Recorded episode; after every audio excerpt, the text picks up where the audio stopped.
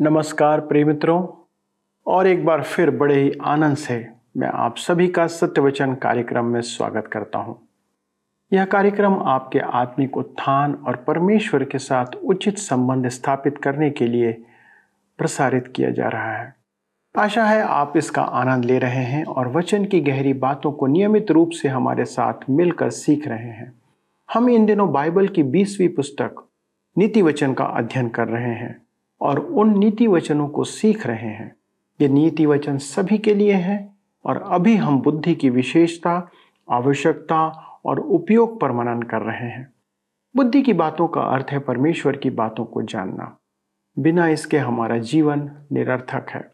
न केवल इतना, पर इसके बिना हम सफल भी नहीं हो सकते और ना ही भय रहित जीवन जी सकते हैं।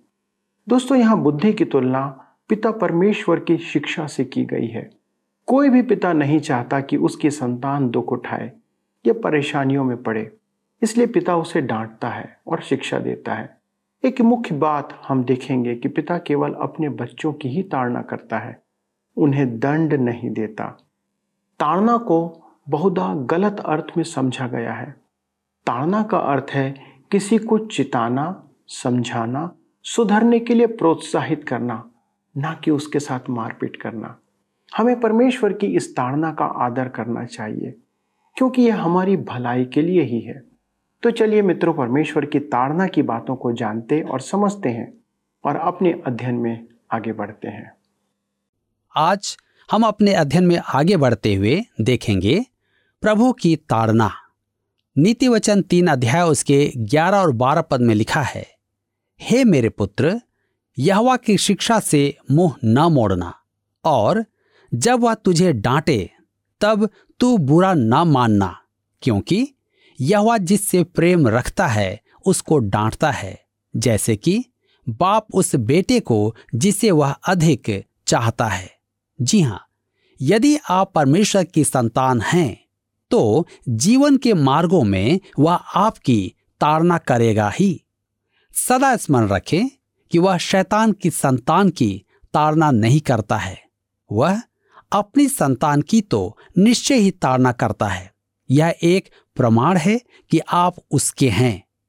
अयुब की पुस्तक पाँच उसके सत्रह और अठारह में कहा गया है, धन्य वह मनुष्य जिसको परमेश्वर ताड़ना देता है।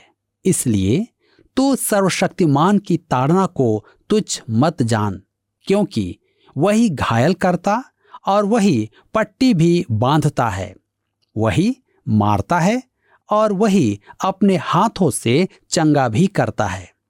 स्मरण रखें कि ताड़ना करना दंड देना नहीं है। जी हाँ, हम दंड देने को ताड़ना समझते हैं। अपराधी दंड पाता है, परंतु संतान की ताड़ना की जाती है। मैंने एक न्यायाधीश को अपने पुत्र के गाल पर थप्पड़ मारते देखा और यह भी देखा कि उसने एक अपराधी को मुक्त कर दिया। उसे अपराधी को दंड देना था और अपने पुत्र का सुधार करना था। ताड़ना का अर्थ है उन्हें अनुशासित करना, उनमें सुधार लाना। परमेश्वर अपनी संतानों के साथ ऐसा ही करता है।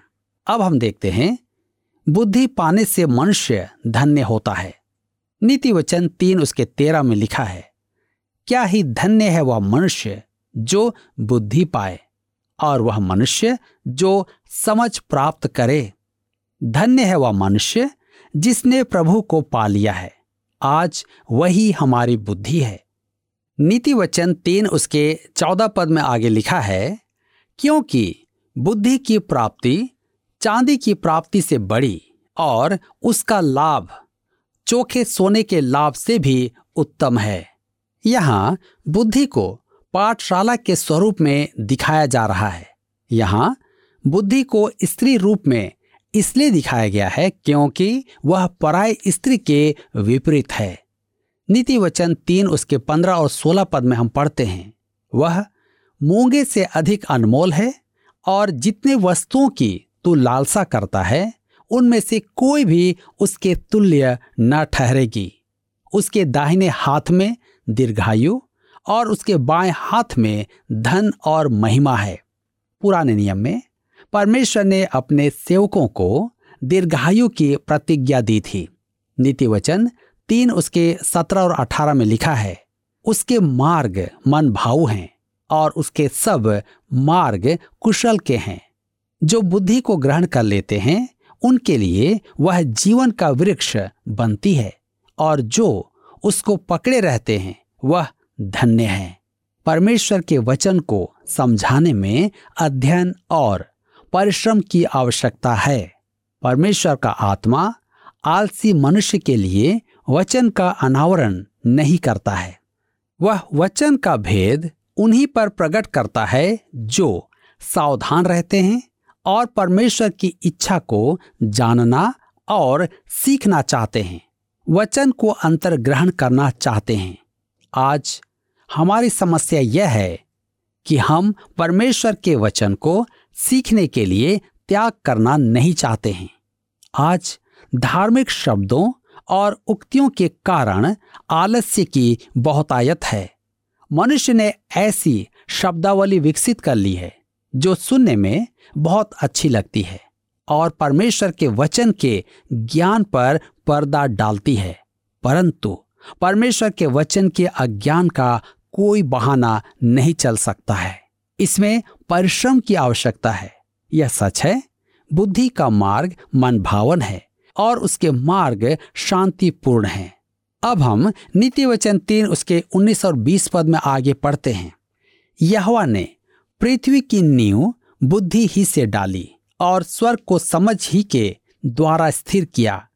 उसी के ज्ञान के द्वारा गहरे सागर फूट निकले और आकाश मंडल से ओस टपकती है।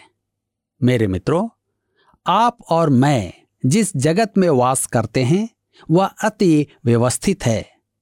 अंतरिक्ष योजनाओं के अधीन कार्य करने वाले अनेक जन विश्वासी हैं। वे हमारे कार्यक्रमों को सुनकर आर्थिक सहयोग भी देते हैं। हम इसमें आनंद मनाते हैं। मेरे लिए यह एक अति विचित्र बात है कि प्रकृति के नियमों का अध्ययन करने वाले और सौर मंडल के भेद खोजने वालों को यह बात समझ में नहीं आती कि जिस सौर मंडल में हम रहते हैं, वह अपने आप उत्पन्न नहीं हुआ है। यदि मान लें कि ऐसा हुआ भी हो तो कब हुआ? अंडा देने के लिए मुर्गी कहाँ से आई? यह सौर मंडल इतना अधिक व्यवस्थित है कि मनुष्य एक रॉकेट में मनुष्य को बैठाकर उसे चाँद पर भेज सकता है और वह मनुष्य लौटकर भी आ जाता है। मनुष्य सोचता है कि वह बहुत बुद्धिमान है, परंतु सच तो यह है कि उसने केवल परमेश्वर के नियमों की खोज की है।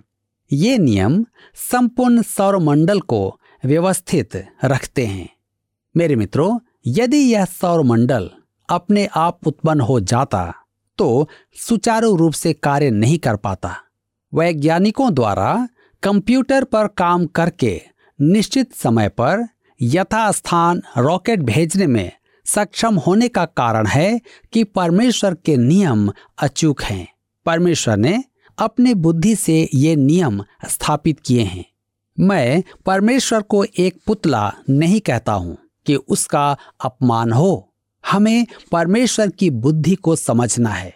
यदि हम उसके बारे में अधिक बुद्धि और ज्ञान का प्रदर्शन करेंगे तो वह हमें सराहेगा। हम परमेश्वर के वचन से ही ऐसा कर सकते हैं।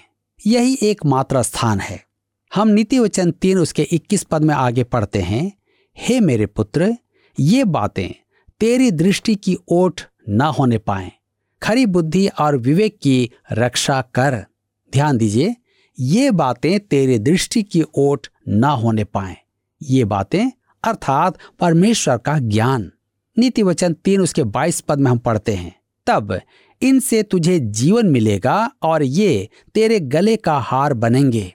आप देख सकते हैं कि जीवन और अनुग्रह परमेश्वर के वचन के अध्ययन से प्राप्त, बुद्धि से प्राप्त होती हैं।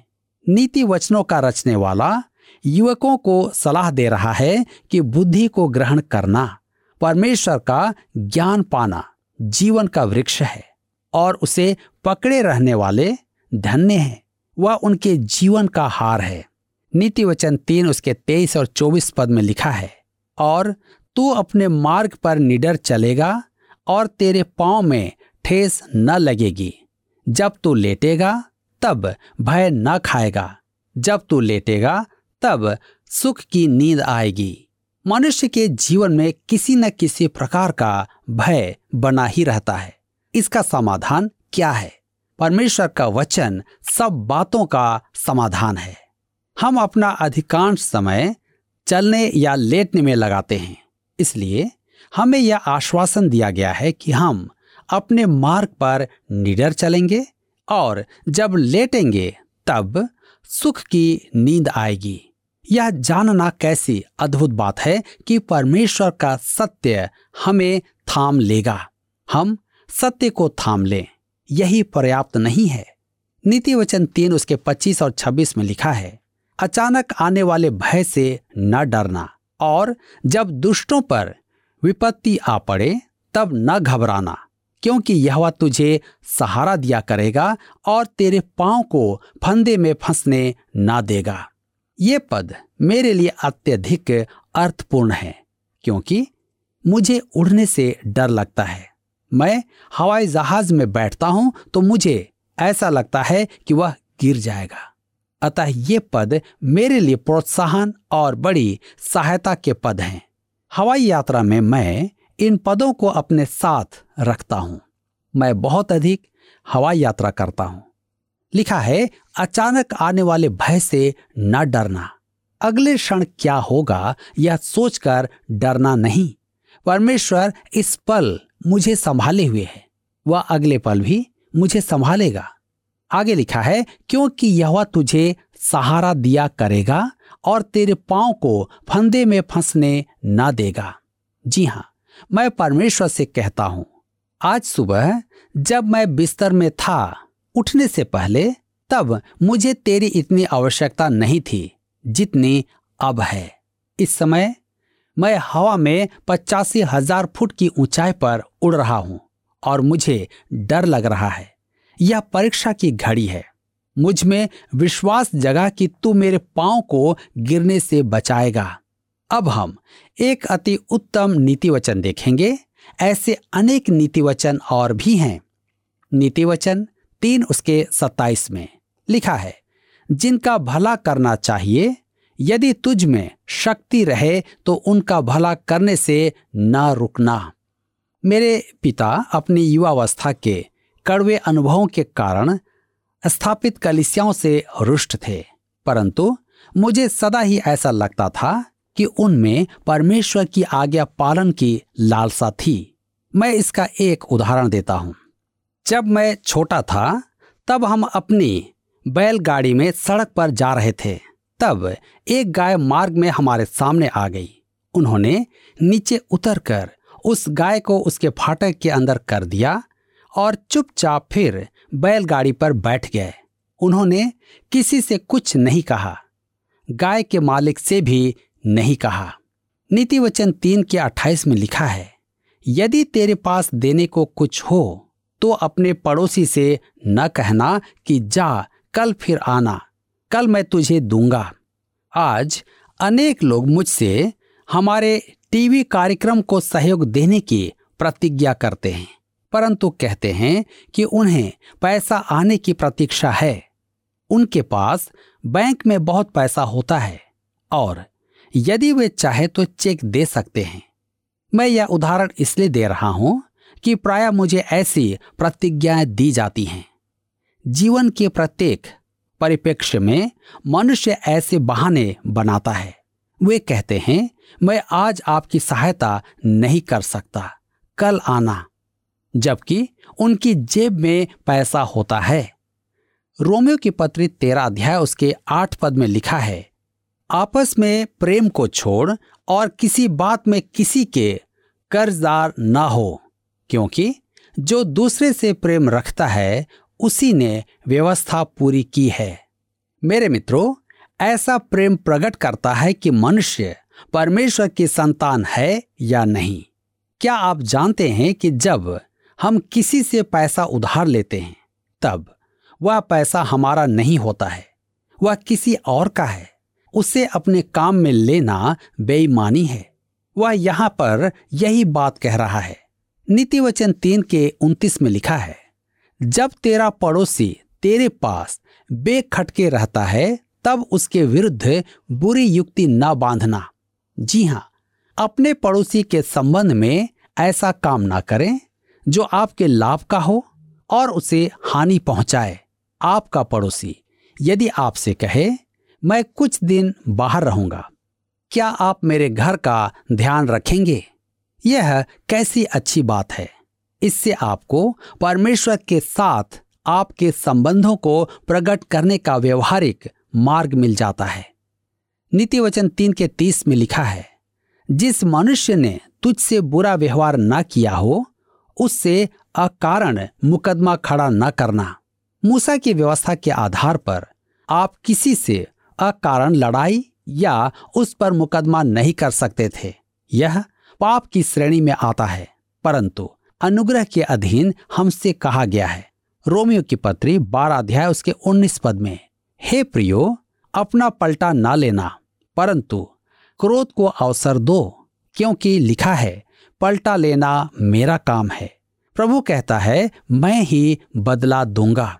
कला का विषय हाथ में ले लेने पर हम विश्वास के मार्ग से और परमेश्वर पर विश्वास से भटक जाते हैं। यदि हमारे साथ बुरा व्यवहार किया गया है तो हमें परमेश्वर के हाथ में उसे छोड़ देना चाहिए कि परमेश्वर ही उस परिस्थिति को और उस मनुष्य से बदला ले।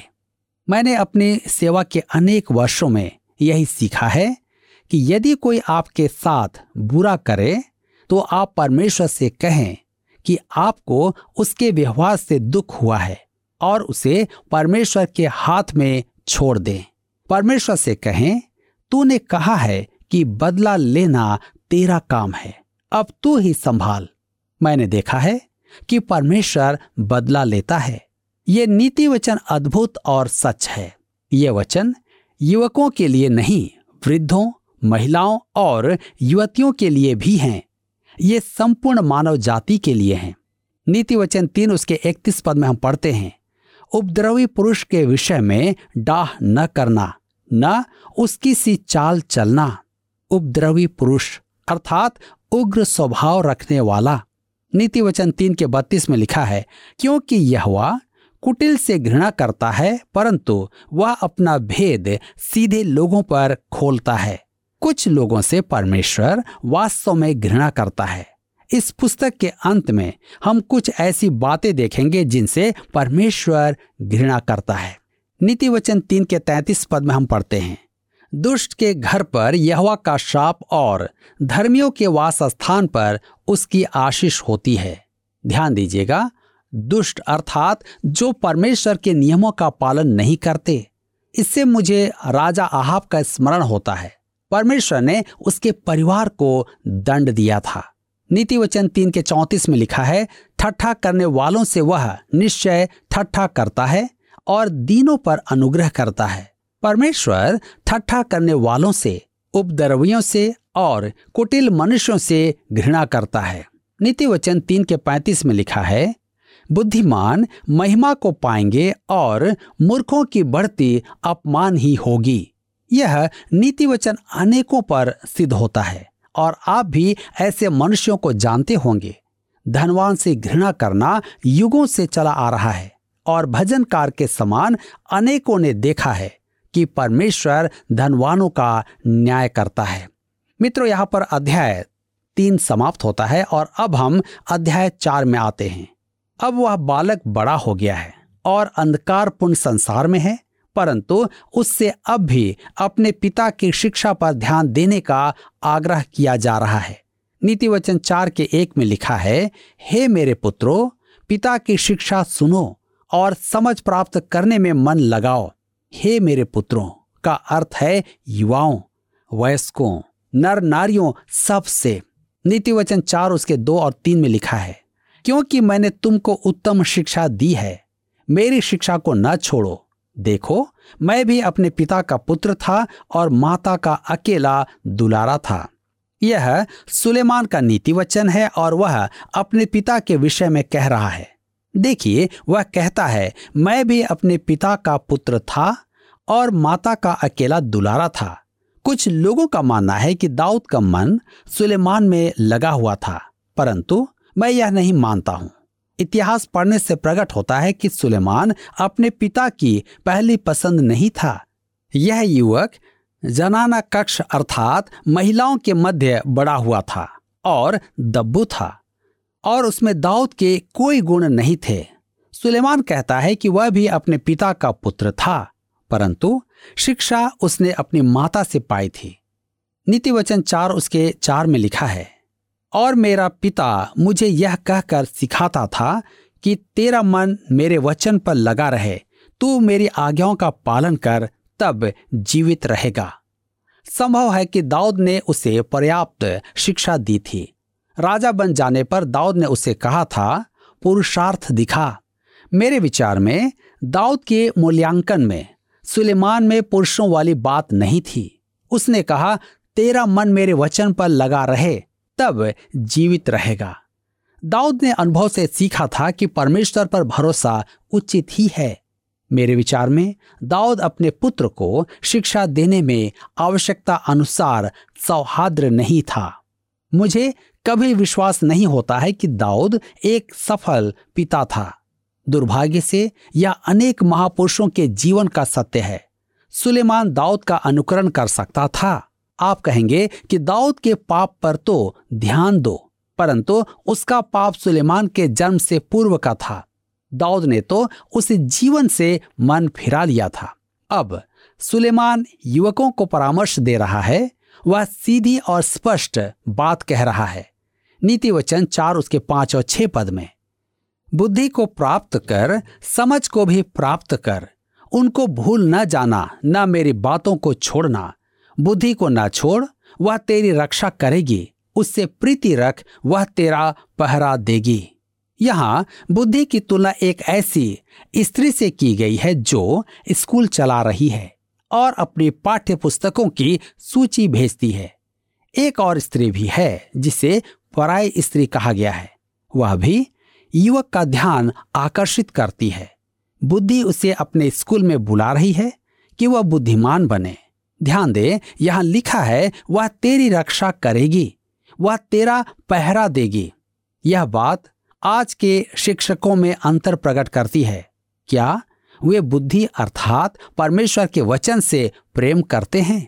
पास्कल ने कहा था कि मानवीय बुद्धि से प्रेम करने के लिए उसे समझना होगा, परंतु ईश्वरीय ज्ञान को समझने के लिए उससे प्रेम करना होगा।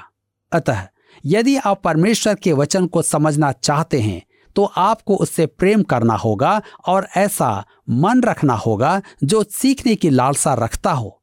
और तब परमेश्वर का आत्मा आप पर महान सत्यों का प्रकाशन करेगा। यह समझना कैसा महत्वपूर्ण है। जब तू उससे प्रीति रखेगा, वह तेरा पहरा देगी। मेरे प्रियो, आइए आज हम अपने जीवन में एक सही निर्णय लें। कि हम परमेश्वर के इस वचन की बातों को, बुद्धि की बातों को अपने जीवन में लागू करें। दोस्तों, आज मनुष्य का ज्ञान बहुत बढ़ गया है। हम अनेक बातों की गहराई को जान और समझ चुके हैं। यहाँ तक कि हम आकाश में भी अनेक नियमों को तोड़कर सौर मंडल में प्रवेश कर चुके हैं। यह बुद्धि और ज्ञान के कारण ही है। पर वास्तव में यह परमेश्वर के ज्ञान और बुद्धि का एक बहुत ही छोटा सा हिस्सा है, जिसका हमें ज्ञान है। पर वचन के अनुसार वास्तविक ज्ञान और बुद्धि यह है कि मनुष्य परमेश्वर को और उसकी शिक्षा को जाने और उसका अनुसरण करे। परमेश्वर की अपेक्षा मनुष्यों से यही है। आज समस्या यह है कि मनुष्य अपने अल्प ज्ञान के साथ परमेश्वर को चुनौती दे रहा है। हम समझते हैं कि हम सब कुछ जानते हैं और अपना भविष्य स्वयं सुरक्षित और सुनिश्चित कर सकते हैं। पर दोस्तों ऐसा नहीं है। हम भले ही चाँद और सौर मंडल तक पहुँच जाएँ, पर उसके द्वारा परमेश्वर तक हम कभी नहीं पहुँच सकते। मनुष्य का लक्ष्य परमेश्वर तक पहुँचना होना चाहिए और उसके लिए हमें परमेश्वर के नियमों और वचनों का ही सहारा लेना पड़ेगा। क्या आप आज उसके लिए तैयार हैं? क्या आप परमेश्वर तक पहुँचना चाहते हैं? आइए प्रार्थना करें और परमेश्वर के सामने स्वयं को समर्पित करें। हमारे स्वर्गीय पिता परमेश्वर, हम धन्यवाद देते हैं हर एक बात में आपके अनुग्रह और आशीष के लिए। पिता, जो ज्ञान और बुद्धि आपने दिया है, उसके लिए प्रभु, उस ज्ञान को बढ़ाते हुए, उसका उपयोग करते हुए प्रभु, आज मनुष्य ने बहुत तरक्की की है। परंतु प्रभु, इस तरक्की के पीछे कई जगह ऐसी बातें हैं कि मनुष्य अपने सृजनहार को भूल गया है। परमेश्वर, जिसने बुद्धि दिया है, आपको ही मनुष्य भूल गया है। पिता, अनुग्रह करें कि हम ज्ञान तो प्राप्त करें, बुद्धि तो प्राप्त करें, अनेक भले काम तो करें, लेकिन यदि हम आपको भूल जाएँ तो प्रभु, हमें कोई लाभ नहीं। विनती करते पिता कि हर एक मनुष्य पर दया करें। विशेष तौर पर हमारे दर्शकों पर कि वे किसी रीति से आपसे दूर ना हो, परंतु सदा आपके साथ आपके वचनों में बढ़ते चले जाए। प्रभु, आज हम अपने सब बुज़ुर्गों के लिए प्रार्थना करते हैं। हमारे माता पिताओं के लिए प्रार्थना करते हैं। प्रभु, हमारे कितने बुज़ुर्ग माता पिता हैं, जो कि आज ऐसी परिस्थिति में हैं, वो एकात्म का जीवन जी रहे हैं। अकेलेपन का शिकार हैं। उनके साथ वार्तालाप के लिए लोग नहीं हैं। उनके साथ बातें करने वाले कोई नहीं है। बच्चे उनसे दूर हैं। उन्होंने कई बच्चों ने अपने माता पिता को छोड़ दिया है। प्रभु, हम प्रार्थना करते हैं, आप ऐसों की सहायता करें। उनके अकेलेपन में प्रभु, आप उनकी सहायता करें। प्रभु, उनकी बीमारी में प्रभु, आप उनकी सहायता करें। और अनुग्रह करें पिता, कि वे आपकी उपस्थिति में बने रहें। होने दे पिता परमेश्वर कि उनका संबंध आप में दृढ़ और मज़बूत होता चला जाए।